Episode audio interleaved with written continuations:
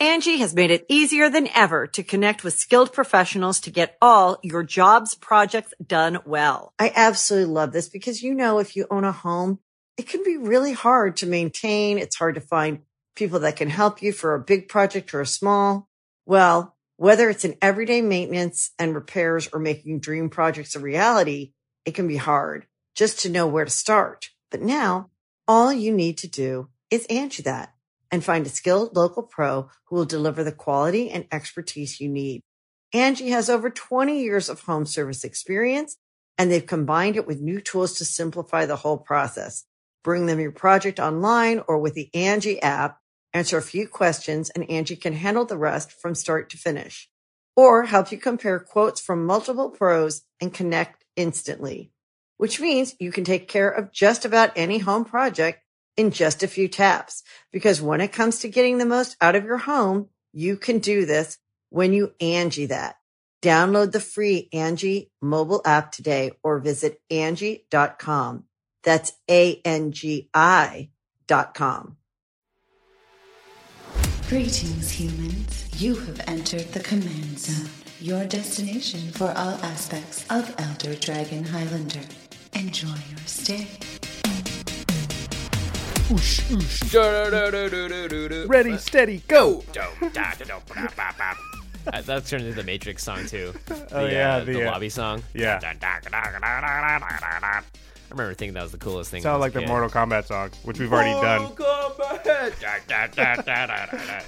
Dude, all the songs in the '90s, all the techno songs sound the same. They sound the same. What was that? There was the one from Blade also, where they're all oh in the club. yeah, yeah, and yeah. I forget how that one goes, but My favorite part of the blade is still at the end of the first one when they're just both doing the same move. Yeah, they're just going one, two, one, Yeah. two, but the camera's flying around them. You're like, oh, it's so cool. I always point to Blade as like one of those early movies I remember where all of a sudden the good guys were just totally dominant from start to finish of a movie. Yeah, you know, it used to be like Luke Skywalker or uh, Indiana Jones, and they would be like they were just bumbling and not very good, and the bad guy would just kick their butt like up and down for the whole movie. They or would always barely escape. Yeah. yeah. And then Blade came along, and he was just like, you're like halfway in the movie, and you're like, wait, this skinny British dude is supposed to be, Be- scary to Blade? Yeah. Blade can kill like 50 vampires without even blinking. Wesley effing Snipes too, man. Yeah, he doesn't care about you, taxes, or vampires.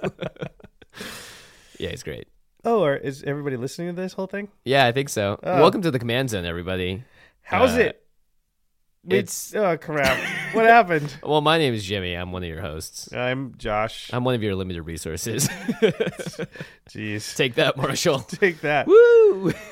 Off to a good start as Off to a really great start. Um, Uh, today's topic Yeah, is situation awareness, not situational awareness. just situation. Just situation awareness. yeah, how is a- it different? It's different than situational awareness because we were going to talk about sort of taking note and therefore like adapting to your meta and the types of situations that you f- are often facing. Mm, So that's what situation awareness is. But first, we Oh have- yes. we have an announcement. Don't. Should we put on like sad music? Don't cry. Don't- Don't, cry for me, Argentina. Don't cry for me, podcast listeners. So, this announcement is that we're not going to be doing two episodes every week anymore. yeah, it's not like we did it forever either. We we it was like a summer thing. Right, exactly. We never intended at the time we started doing it to do it forever. So, we felt like This milk has an expiration date. yeah, we we felt like we kept it up for as long as we could. Um, that doesn't mean we're not gonna do a second episode some weeks, sometimes, occasionally. Uh, you know, when we feel like it. I- would say that these the bonus episodes, I'll call them the Thursday episodes. You know, they're probably still going to happen, but they may not. They may they may evolve. Yes, please. They may turn into talking about some other things that aren't Commander. We may Yeah, wanna- we did this with the keeping it current episode. Kind Yeah. of just testing the waters. Like, hey, let's just talk about the magic world at large.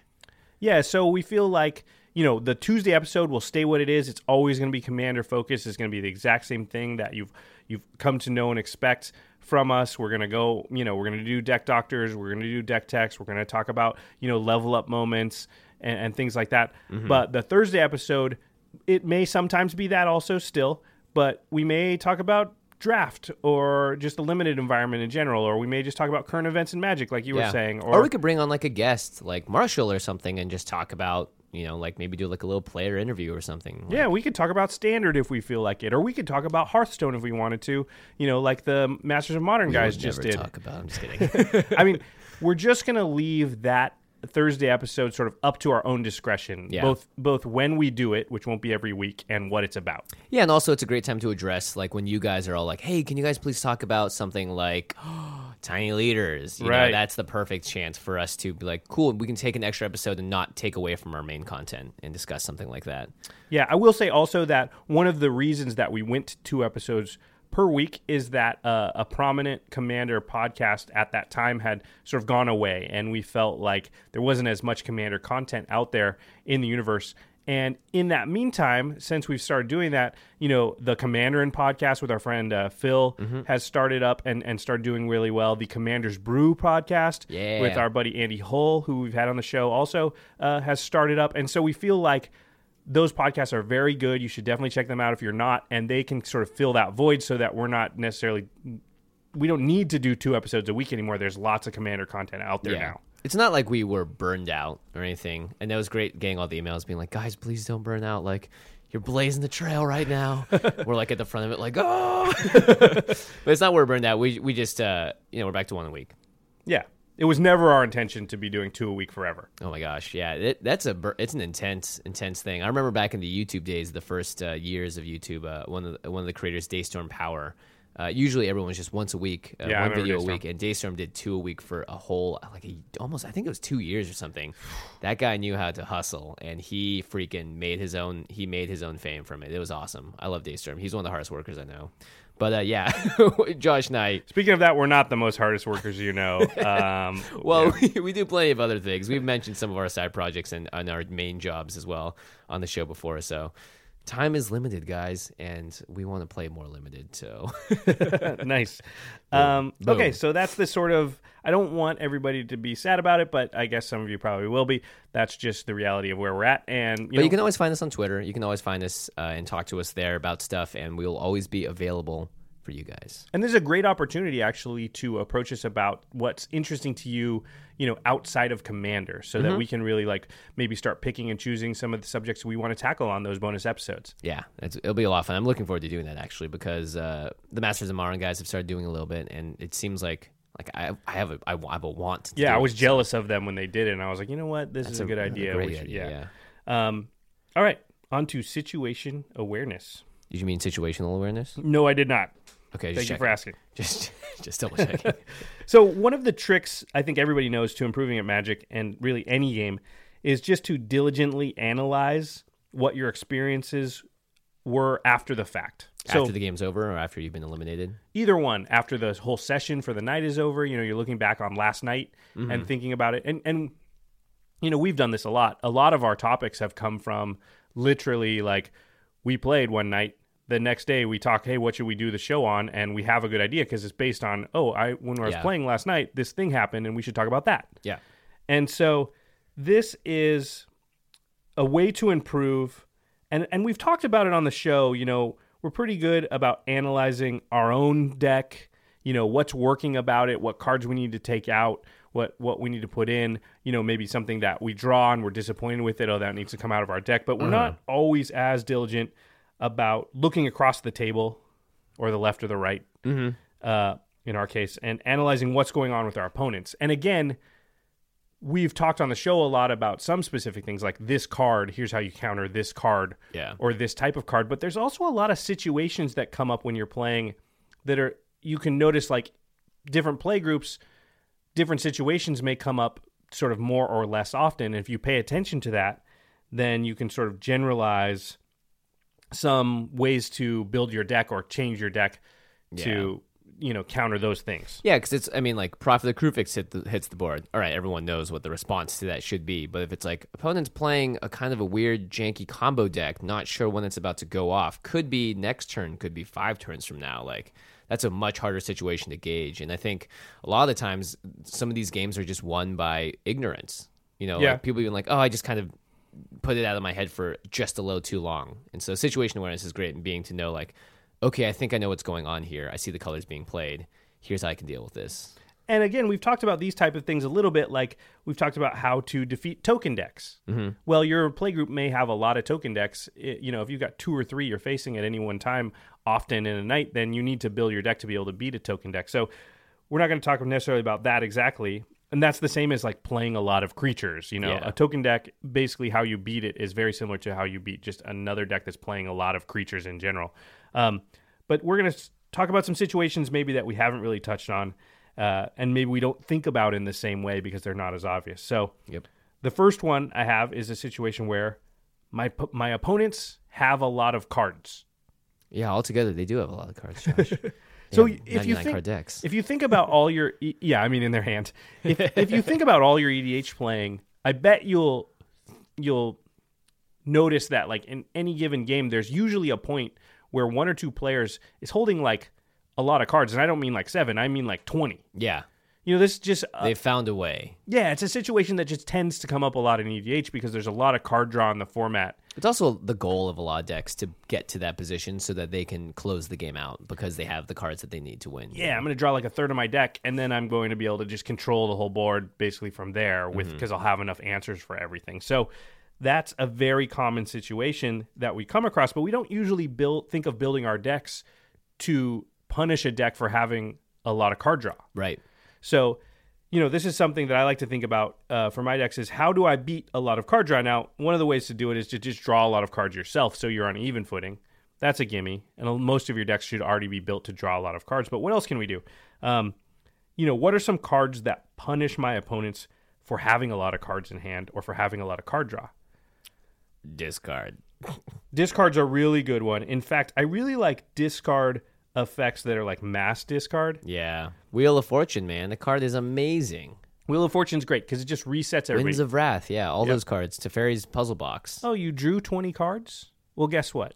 And I only have four? Guess what? Wheel of Fortune, we all have seven again now. Yeah, it's interesting the balance because again, like in those in those positions, you will should you should come out better, especially if a, an opponent's been holding on to the cards that they really need in that position. They're like, hey, I have uh, one third of my combo piece in my hand. I'm going to draw them all next turn, and then you pop out Teferi's puzzle box. That just completely hoses what they were trying to do because now they have to throw all these things to the bottom and like, great, I'm not going to see that ever again. Like that happened a lot actually when we were playing uh, at Andy's house the other night.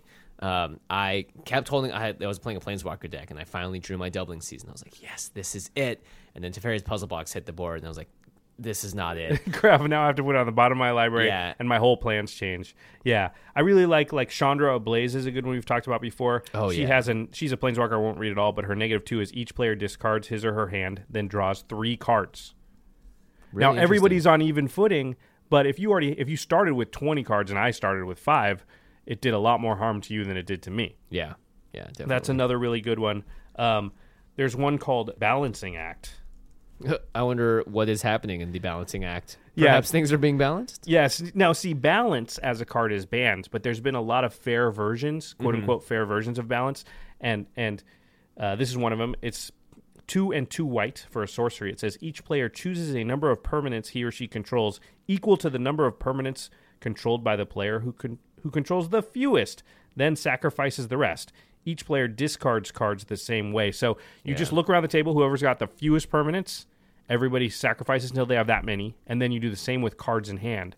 So whoever has four cards in hand, if that's the least, everybody just goes down to four cards in hand. Yeah, it's pretty pretty insane because it's true when someone has like their reliquary tower out and they're like, "Oh, I just have a giant hand. There's nothing you can do about it." It's like, well, guess what? You're gonna get screwed. Yeah, exactly. And it doesn't really hurt everybody else that much. So you're really just punishing that player who drew a ton of cards. And you may you may make one enemy, but that enemy has four cards now instead of twenty, and everyone else is also kind of cheering you on at the same time. And probably they wasted a lot of their time and energy up till now just drawing all those cards. yeah. so you've really set them pretty far back in the game.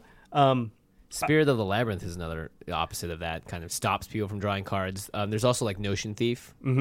which they draw cards and instead you draw the cards. Yeah, so like there's ways to punish people for having these effects in their deck, and it's really easy to to build your deck in a way to combat a really common thing, which is just card draw. Yep. And I, I think these are very powerful things. Now, Spirit of the Labyrinth is a little tough because you can't draw extra cards either. Uh-huh. It just says, what's the wording? on Each player can't draw more than one card a turn. But, if, if, you- someone's going off, you totally okay with that. exactly, and and presumably their deck has a whole bunch of cards in it that draw them cards, and you just Yeah. turn all of those off. So that can be very powerful, especially if you're like, well, I have a couple card draw spells, but I don't have any, uh, you know, out right now. Mm-hmm, Then I'll just slow everybody down to my level. That can be very strong. I also like cards that literally do damage or can kill you for having cards in your hand. Yeah. So Molten Psyche, Well, that's why I love Rakdos Charm against uh, token Yeah. decks, you know, because it, it, it takes their strategy and immediately hurts them. Yeah, Molten Psyche, you want me to read it? yeah, One red red for a sorcery. Each player shuffles the cards from his or her hand into his or her library, then draws that many cards. Um, Metalcraft, if you control three or more artifacts, Molten Psyche deals damage to each opponent equal to the number of cards that player has drawn this turn. This is a Nekusar win condition, isn't it? Yeah, it's a win condition in Nekusar, but also I found it to be pretty useful in general in a in a decks that aren't making you draw a lot of cards because Mm-hmm. there's very often a a player holding 20 plus cards, sometimes 30 plus cards. This will often just kill that player. Yeah, that's go- insane. They have that huge turn where they draw 24 cards off of Consecrated Sphinx and some other, you know, And crap. they're cackling all the way to yeah, the, and they're holding this huge grip of cards that's like bigger than their deck and before they even like, get to their discard step because it's your turn before theirs. Yeah, that's great. Yeah, and they're just smiling like crazy, and they're like, "I have everything under control." and Someone removes the consecrated sphinx, they don't care. They're like, I, I got my value. yeah, whatever. I got forty cards in my hand. What are you gonna do? And then you go Molten Psyche. If you have three artifacts out, which often we do because of mana rocks and things like that. Mm-hmm. Well, if you're playing red too, it's definitely going to happen. yeah, so then they did have to discard four, or sorry, they don't discard them. They shuffle forty cards into their library and then draw forty cards, but then they take forty damage. Yeah. Good night. It doesn't even need to be 40. I mean, even 20 should be enough eh, eh, at the point in the game where they're able to cast something like Consecrated Sphinx. And, and Yep. Very, very often you only need to do like twenty or so, and that'll just do it. But Yeah. you know, I, I've killed many people with it with nothing, no other card, no other combo. Just like they just have, they're holding a grip of thirty-five cards, and that's just enough to do them in. You know, the best is when two people have uh, Consecrated Sphinxes out because then they can just loop those two until they and just arbitrarily stop at a number and then be like, all right, I'm done at, you know, 60. Yeah, when two people are colluding because they both have a consecrated sphinx, and they're like, I'll draw two. Oh, I'll draw four. Okay, I'll draw eight. oh, I'll draw sixteen. Okay, I'll draw ten more, and I'm done. Yeah, exactly. You know, it doesn't even need to be doubles. It can be like, I'll draw two. I'll draw one. Yeah, and then they're like, "Do you want to draw any more?" I guess I'll draw a couple more. Okay, I'll draw a Yeah. couple more. Actually, you have to draw two each time, right? It has to be a multiple of two for Consecrated. yeah, I think so. Pretty Um, crazy. Another card that's similar is uh, Storm Seeker. Also, Runeflare Trap and Dreamborn Muse do similar things, which is just deal direct damage to a player for each card they have in their hand. Yeah. So these are just to the face, boom, take as much damage as you've got cards. These seem like bad cards on the surface, but if you're in a play group where you where you notice that very often somebody's holding like a whole bunch of cards, Mm-hmm. Storm Seeker is just like kills them. Can be very very powerful. I mean, would you play a card that said you know pay four or five mana, Kill deal player. thirty damage? Yeah, oh, absolutely. Yeah. Especially if you knew it was going to happen at a certain point in each game, you know. It's cool. You could even do something like this to disrupt a Nekusar player because Mm-hmm. if their goal is already doing this and you're able to ice them, you know, yeah. You can sort of piggyback off their stuff to kill them. yeah. Yeah. Or even just end the game. Like, Molten Psyche, we all lose. um, I also really love Windfall. This card's awesome. Two and a blue sorcery. Each player discards his or her hand, then draws cards equal to the greatest number of cards a player discarded this way. So it's like a opposite balance, except now everyone has a super overpowered hand because someone may have drawn 40 or whatever. Yeah, if somebody drew 40 and you do that, you may mill them out, but also now you have 40 cards in your hand, so Yeah. it automatically brought you to their level. Pretty good. Yeah. Pretty good. So obviously we can't go through every card that would deal with opponents having a lot of cards in their hands, but it's just something I wanted to put out there as like, hey, you should think about that situation as a situation that you build your deck to fight. Yeah, and it's not going to hurt you to have these cards in there. A lot of the times, I think Wheel of Fortune is great because sometimes you just have a bad hand. You just want to cycle it. you just want to cycle it. Yeah, you'll take the risk. You'll you'll go for the Wheel of Fortune, and if it has the occasional or sometimes more than occasional upside of just hosing someone else that has drawn a bunch of cards, freaking That's just great. Yeah. applause. across just the board. upside. Yeah, upside, upside, upside. Okay, so let's talk about another situation uh, that we should be aware of. And that's one where my opponents are playing a lot of counter spells. Oh, I know how to combat this. Just don't play with that person. just kidding. just complain about it a lot. complain. Yeah, post on Twitter like, God, this guy's stopping me from doing everything, and then he's taking my tears and casting more blue spells off of that. Taking my tears and you tapping it for mana. That's yeah, good. it was it was from Cardboard Crack. It was a really funny. Uh, I really like that one. Um, so this is something we hear obviously a lot. Uh, complaints about the Mother May I deck, which is Mm-hmm. the deck that every time you cast something, you gotta go. Are you gonna counter that? That's unfairly gendered. It could be Father Can I as well. Good, tr- good, good.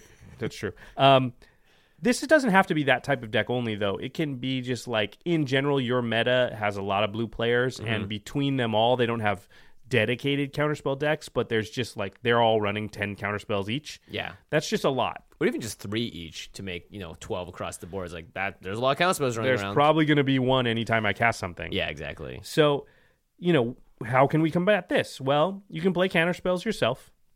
And the good thing about this is I found that you normally have to run fewer counterspells. That's how I operate in our meta. Yeah. I just run like three in my deck. And if anybody's running seven, well, you're still going to be fine because you're going to be able to get through that thing you need to. Yeah, exactly. They're not they're not specifically aiming to counter just you. They have to worry about everyone else if they're going to be running that many counter spells, and you just have it for your own protection. Yep, you're more looking to counter their counter Yeah. than you are counter their other spells. Very rarely have I seen someone counter a counter and then the person that originally countered it being like, "I got another one." you Yeah, know? it happens, but it's it is pretty rare. Yeah. Um, so that's one way to go.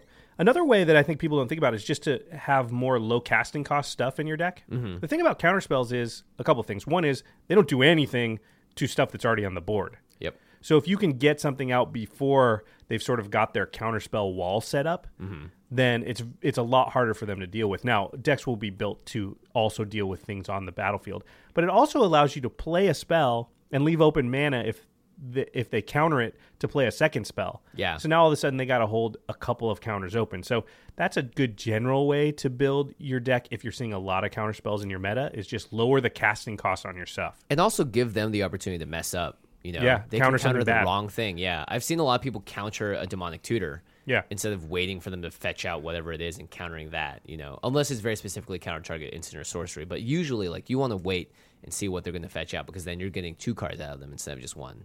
Totally. Uh, and then there are a whole group of cards that basically punish counter spells. So, um, uh, with the caveat that in general you want these to be low casting cost because you want to get them out early. But there's stuff like Grand Abolisher.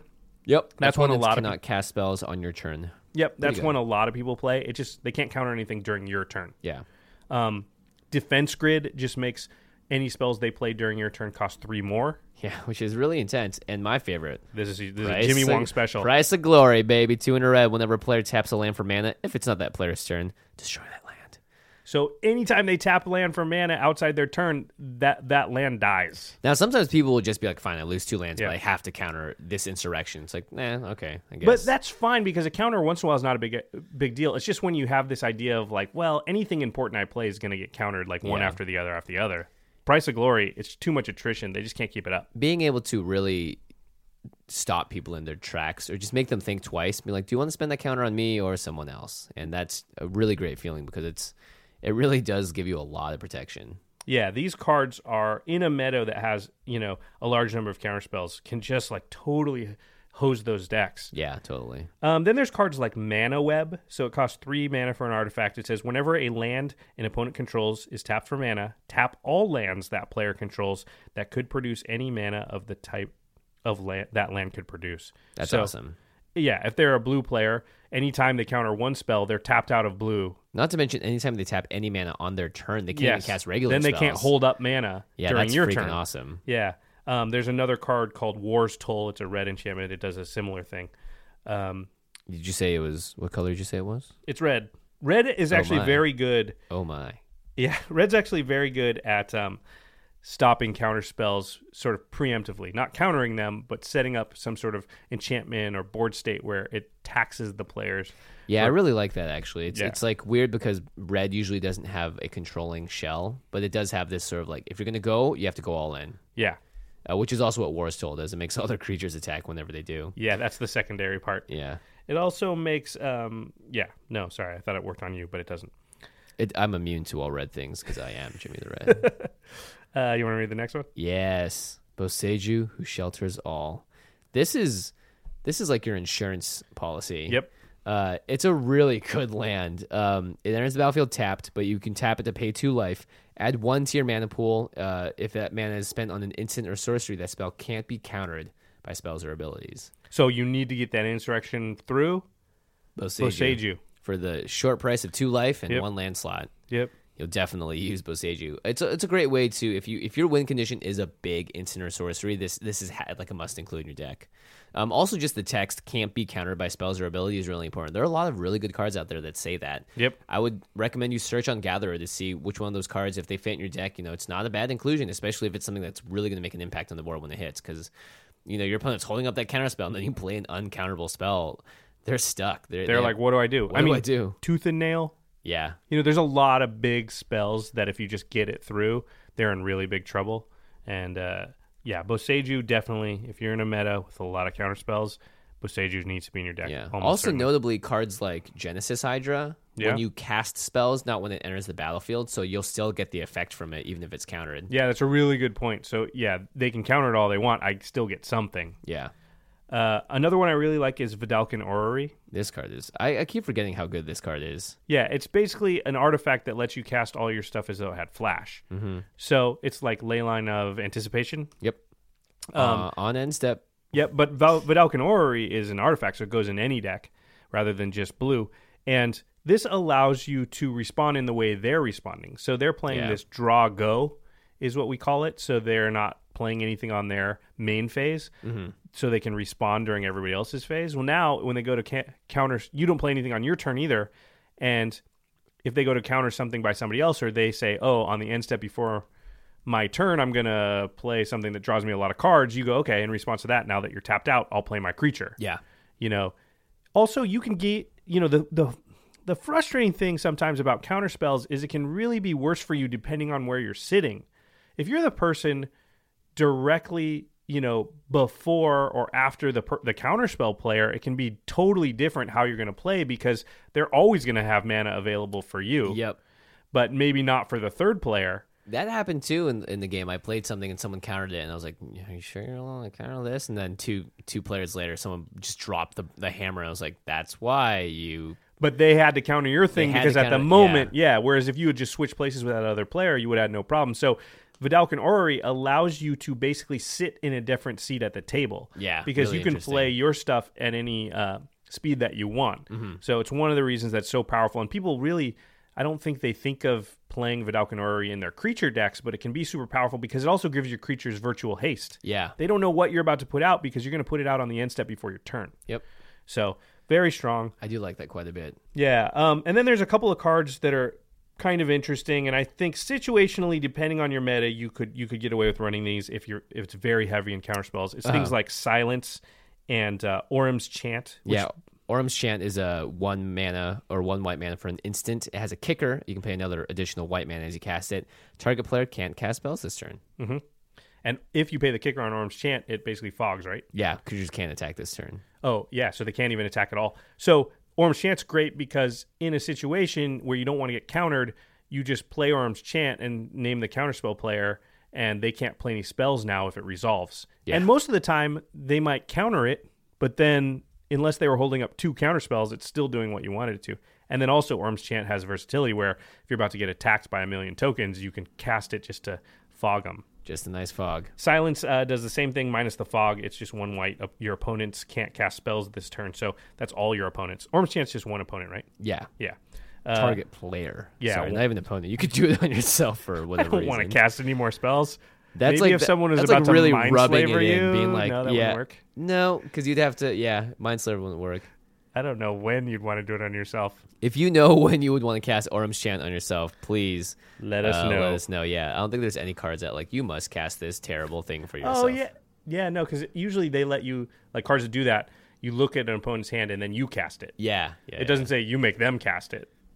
Anyway. Anyway, So that's some ways to get around counterspells. We've heard a lot about counterspell heavy metas. Um, if you come prepared for that kind of fight, you can actually really foil those decks. yeah. oh, Another thing politically that I like to do is get on their side. Mm-hmm. You know, they're not going to counter you if you're the one that is not threatening to them, or even like the sort of like I really love doing this when I'm tapped out or I, I just don't have any counter spells. Someone plays something, everyone just kind of looks at the counter spell player and being like, "I think it's a pretty good target. I don't know." and it's great because uh, you're gonna immediately find someone else that's gonna be like, yeah, yeah, you just get rid of that You thing. should get rid of that, yeah, While, like all upside for them. looking at their hand, being like, uh, yeah, that thing. Oh my god, terrible. Hoses my my deck too in, in ways, you know. She's for the good of the group. for the for the good of all. Yeah. Okay, so let's talk about another situation. This one is, I think, a situation people don't think about a lot, but it does again come up a lot in games. It's my my opponents or one of my opponents have a ton of lands in play. Dang. This happens. In fact, I'm usually the one doing this. Yeah. Um, and we don't mean like ramp. Yeah, we don't mean ramp like mana rocks and things like that. Because a smart opponent will cheat a bunch of extra lands into play. Because what are they doing, right? They're taking advantage of that social contract. Yep. They're that unwritten rule against mass land destruction. Yeah. No one's playing Armageddon. That's Yeah, for sure. because they know no one's going to play Armageddon because then that person's a quote unquote jerk and everyone will get mad at them and blah, blah, blah, blah, blah. So they have found a loophole in the system. They're going to get a bunch of lands into play. And lands are the one thing in EDH that you feel safe about. Yeah. You know, if you get 20 lands into play, you're never sitting there going like, oh my gosh, they're going to blow up all my lands. I've lost to your glacial chasm before because I was like, oh, I don't have the thing that gets rid of that. Yeah, I, if I if I don't draw my one strip mine, Yeah. which is the one thing everybody runs, then maybe I don't. It's funny because we do treat lands kind of like they're the little pips in Hearthstone. It's like, oh yeah, he just has ten mana. Yeah. It's not like no, you can throttle his mana if you want. Yeah, and we you- kind of do that with like stasis decks and stuff. That's like as far as we'll go, but we won't just blow up someone's lands. We just don't do that. And most people will not. They're not running a lot of land destruction, and so that person is actually sort of cheating the system a little bit. You know, Yeah. they're they found this place, and like I said, I like to do this because that's like, oh, the social contract says that you can't destroy my lands. Then I'm going to take advantage of that as much as I can. So what? are- Finding the edges. That's like right. it. So, what are some of the cards that you can sort of counter um, this type of strategy? Which, again, I think you see all the time. Once now that you start looking for it, I'll bet you'll go. Oath of Lieges, one and a white for an enchantment. At the beginning of each player's upkeep, that player chooses target player who controls more lands than he or she does and is his or her opponent. Such weird wording on these old cards. the first player may search his or her library for a basic land card, put that card on the battlefield, and shuffle his or her library. Hey, not bad. So it's just it's sort of land tax, but it also puts it into play. Yeah, every single player gets to do it. Of course, this you know what's interesting. This hoses like five color decks that have just a bunch of non basics. Yep, the basics. It only works on basics, but it also that player that's cheating a bunch of lands in play, it catches everybody up. Yep. And probably they've wasted a whole bunch of cards, like they're playing exploration and burgeoning and Azusa and all Yeah. this stuff that's letting them cheat extra lands into play. And you're like, I play one card and I catch up to you eventually here. Yeah, not just me. Everyone's catching up Yeah. to you because everyone gets to have that effect. Exactly. And so all of a sudden, you're the one. and everybody else likes you. They don't want to kill you. You're getting extra lands into play for me. So yeah, very strong. Uh, another one is land equilibrium. That sounds like it is going to do what we want it to do. This is two and two blue for an enchantment. If an opponent who controls at least as many lands as you would put a land onto the battlefield, that player instead puts that land onto the battlefield, then sacrifices a land.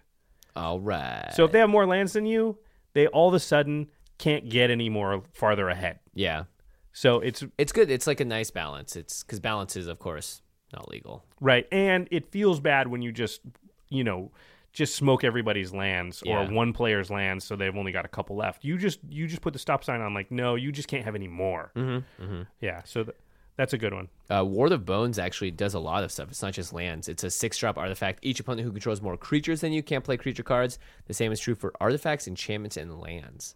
So as long as it, it really just stops everyone from doing anything depending on who has more than the other person. It's really interesting. It's like a, it's a, it, it hoses so many random things except for like planeswalkers. Yeah, you there's ways to play around it to your advantage, but in general, it will stop them.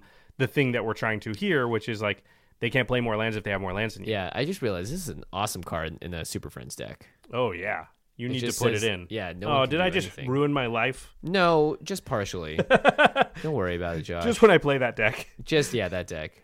Uh, and then there's a bunch of balance, the card balance variants. We talked earlier about balancing act. I'll remind you, it basically says that every player counts the number of permanents they have, and then they sacrifice down till they all have the same amount as the player with the least permanence. Yeah. So that counts your lands. If somebody has cheated 20 lands in a play and they have like four creatures, and some other person has like, you know, seven lands and a creature, everybody's got to go down to eight permanents. Yeah. Well, that's basically all their lands. Yeah, they're they're going to go down to only six lands or so. Yep. So all that work they did getting those out, just gone.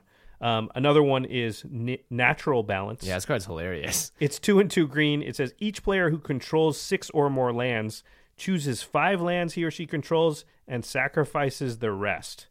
Each player who controls four or fewer lands may search his or her library for up to X basic lands and put them onto the battlefield, where X is five minus the number of lands he or she controls. then you shuffle your libraries. It basically means everybody goes to five lands. Yeah, it's really interesting. I also like this card in a deck where you have uh, lands that tap for two mana Yep. or scorched veils and stuff. So Bounce lands. bounce lands. Yeah, Yeah. exactly. Yeah, very, very strong under that situation. You can play around it, but it also just says, hey, I don't care how many lands you cheated into play. We've all got the same amount now. Yep. We're all naturally all balanced out. In fact, most words, most cards that have the word balance in them end up doing this. Yeah, they Um, ended up doing some form of the, the card balance. You know, I'm going to say this. I did resolve an Armageddon, and it won me the game. you did. It was the Armageddon out of my deck. Yeah, you actually, to be true, you it was both that Armageddon and the Swan Song that you played that won the game. Oh, that's true. Because otherwise, I probably would have lost. it was one of the most bizarre endings to a game ever, and it was just everyone's like, "We're gonna go to we gotta go to bed." what happened is Jimmy had, uh, uh, for whatever reason, whatever happened is the confluence of events led to Jimmy casting Rise of the Dark Realms. Rise of the Dark Realms? yes, Army of the Damned. Army of the Damned. Twice. Army of the Damned forked. Architect of Thought. Okay. So Architect of Thought lets you cast stuff out of other people's graveyards. Yeah, and I was I ulted him. Uh, thankfully, thanks to a uh, doubling season. Then he resurrected him and ulted him again in the same turn, mind you, with doubling season out both Yeah. times. So he cast uh, Army of the Damned twice, forked. So he had like 36 dudes. And then I, I told him, literally, like out of my deck, he should cast Armageddon the second time because no one will have any mana and you'll have 36 tutus. Yeah. It'll just be dead. So that sounded great. So he did that. and so I've never cast Armageddon ever. I was like, oh, this is this is this why is this card exists. Yeah, I get it when now. you do it. So he has a crazy board state. Nobody else has anything. I pass you. You play an island. You pass. I go island go. Then Andy goes mountain blasphemous act. the one. Card. the one card in all of Magic that in that instance will like reset everything. Yeah. So of course I'm like, we don't want to start from ground zero here. Everybody playing a land. I'm happy that Jimmy was about to win, and so I swan songed the blasphemous act so that you know the game would end. Yeah. Yeah. So that Pretty let- intense. That's a lesson right there to be careful with Armageddon, but at the same time it worked out. Yeah, it was really just like, look, we we can do this. If we all just all the creatures to die, well, like sure, we'll just start playing lands, and it's turn one all over Yeah. again. But I got a better idea. Let's end this game, get new decks, and play another game. yeah, a new game indeed. Yeah, so that's great. I I love the fact that you can kind of get around the lands thing. People don't really like to wreck lands. That means your ramp that gets lands out is just, I mean, Market Festival, Josh. Yep. So That- another I've reason. Never seen that card go off the table unless it's it's something something kills all enchantments. It's why it's so good because in our format, it's so taboo to start getting rid of lands. Yeah. And even if somebody has a strip mine, they won't use it on your market festival land. They'll use it on Maze of Ith Mm-hmm. or Glacial Chasm because they only have that effect once in their deck. Which is also, by the way, why you should run a little bit of land destruction because Maze of Ith, uh, Croson, what's the other one? That's the um, Uh, Kor Haven. Kor Haven. Yeah, like those cards, you definitely want to get rid of them if you can, if you need to. So don't be too afraid to run land destruction, but also be don't be afraid to uh, take advantage of. the Yeah. social Well, that, that's that's two ways to go, right? If somebody already is taking advantage of that social contract and cheating a bunch of lands into play, Yeah. then you respond like we said. If no one in your playgroup's doing that, you should be the player doing that. Yeah. Because it's very, very powerful. And you'll probably cause the play group to move towards more people doing that until people start playing these balancing cards, and you'll create the ebb and flow of the the dynamic. That the makes meta. a healthy meta, that makes it dynamic, that makes it fun to play every week Yep. because it does not get stale and does not stagnate. Um, so we can't. We're not going to go over a whole bunch of other situations, uh, but I'll just touch on a couple just to notice them. Um, so you also will see decks with just no creatures. yeah, You know, this will happen from time to time where somebody will have, you know, Narset deck or a Jeleva deck or, or a Tasker deck with only uh, non lands, or like they have just a bunch of lands. right. Uh, uh, oh, uh, Ashling with all you know, with all lands and just Yeah. ashling and that kind of thing. So there, these are things to keep an eye out. If you're seeing that a lot in your meta, then you need to respond. Uh, just a lot of enchantments. You know, some metas like to play very few enchantments and some like to play a ton and that's an obvious answer is just run enchantment removal but you I have to be cognizant that that's happening before you can respond to it Yeah, I think actually enchantment. Uh, that's like the one big one. It's like either people are running a ton because they just know they're not going to get wrecked, kind of like their lands, or people don't run any because they know it's just guaranteed going to be going away. And putting all your eggs in one basket is not going to work. Yeah, and then that ebb and flow you're talking about happens because what happens? I run a lot of enchantments. People start running a lot of enchantment hate. I take enchantments out of my deck. They take their enchantment hate out of their deck. What can I do? I add a lot of enchantments, and here we go on that loop to loop. So just Unless pay you're attention smart to and the just cycle. put in like utter ends and stuff that get rid of all things. Everything. Yeah, Yeah. That's why cards like Utter End are so good. Yep. Um, another one, again, we won't go through. This will be the last one. Um, just a lot of tutoring. Mm-hmm. So Sheldon and some other notable people talk about how they don't like tutors in the format, and there are a lot of cards that stop tutoring. They say you can't search your deck or Aven Mindcensor. Yep. Cards like that. And so those are cards that if you notice there's a lot of tutoring going on, especially if it's leading to combos, Mm-hmm. then Aven Mindcensor and cards like that, which stop tutoring through the deck through the deck, like Ob Nixilis, you know, does Oh, damage yeah. when Oh they do. And and there's a lot of cards that sort of deal with searching through decks and stop that kind of stuff. Mm-hmm. Then it's time to start pulling out those cards. They're not expensive. Well, Aven is, but a lot of the other ones aren't. And using those to stop all this tutor shenanigans that are happening. And, and you can think of it this way I'm playing a card and it's turning off, you know, five, ten, eight cards in my opponent's decks, each of them. Yeah, that's pretty solid. Mm-hmm. Yeah, you're definitely going to find use out of that. There's also a, a G, yeah, at GP Oklahoma, the deck that won the modern GP was Lantern Control. And a lot of tutors, Oh, yeah. if you guys know, put cards on the top of the deck. This deck was all about seeing what the top card is, and like a Codex Shredder would get rid of the top card and mill it. So that's also a really viable strategy too. If you have a way to deal with what they're bringing to the top of their library at instant speed, then you can just immediately be like, "Sorry, you brought that card up there. Well, guess what? It's gone now." Yeah, and Or the next one on might be a land. Or, yeah, exactly. Yeah.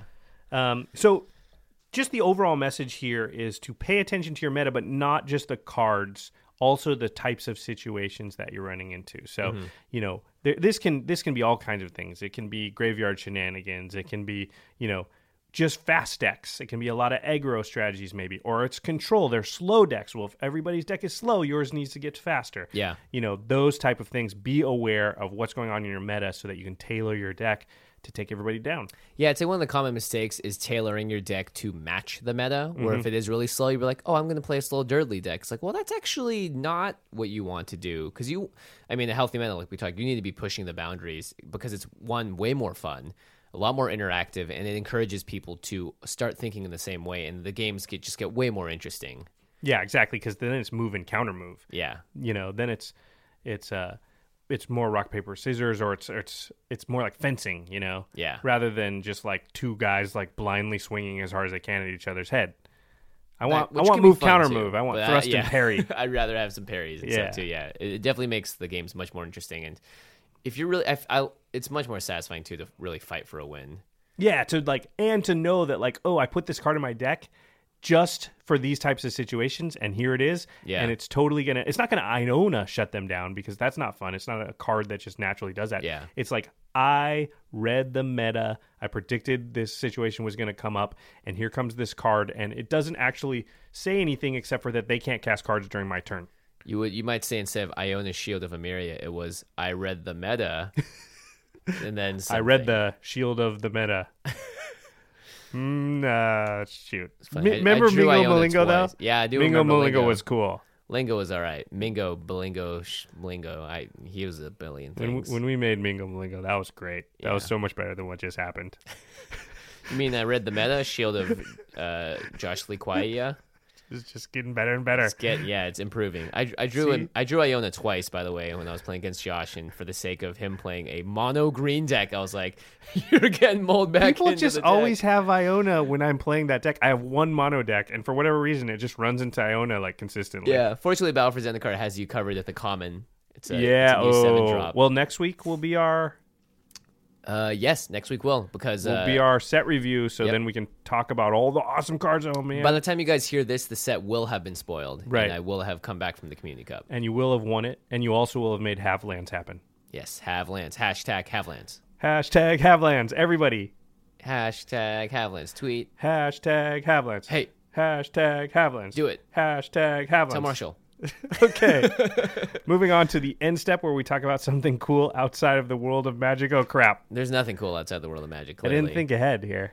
Uh, well, I know we have a really good one for this Thursday's episode. We do? Yeah. What is it? This is the Thursday episode. This is the Thursday episode? Yeah. Oh, you're right. We had a really good one for the Tuesday episode. That's Thanks true. Thanks so much, everyone, for uh, all your suggestions all your about how this is just bad. Um, this is another reason we're not going to do Thursday episodes as often because man, We just coming, don't have coming up with two ends. No, I'm just kidding. That's not the reason. That's true. Let me look at uh let's see. I'm gonna look at my email and see what happened recently. Nothing here. Gonna go over here, look over here. Nothing here. Uh yep, it's uh the end step.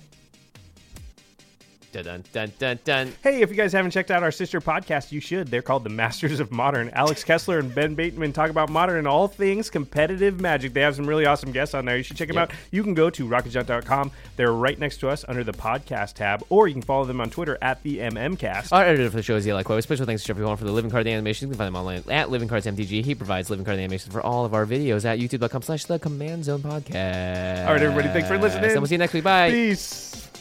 You think they noticed? I don't think so. End step. Uh, end Peace. step. Peace.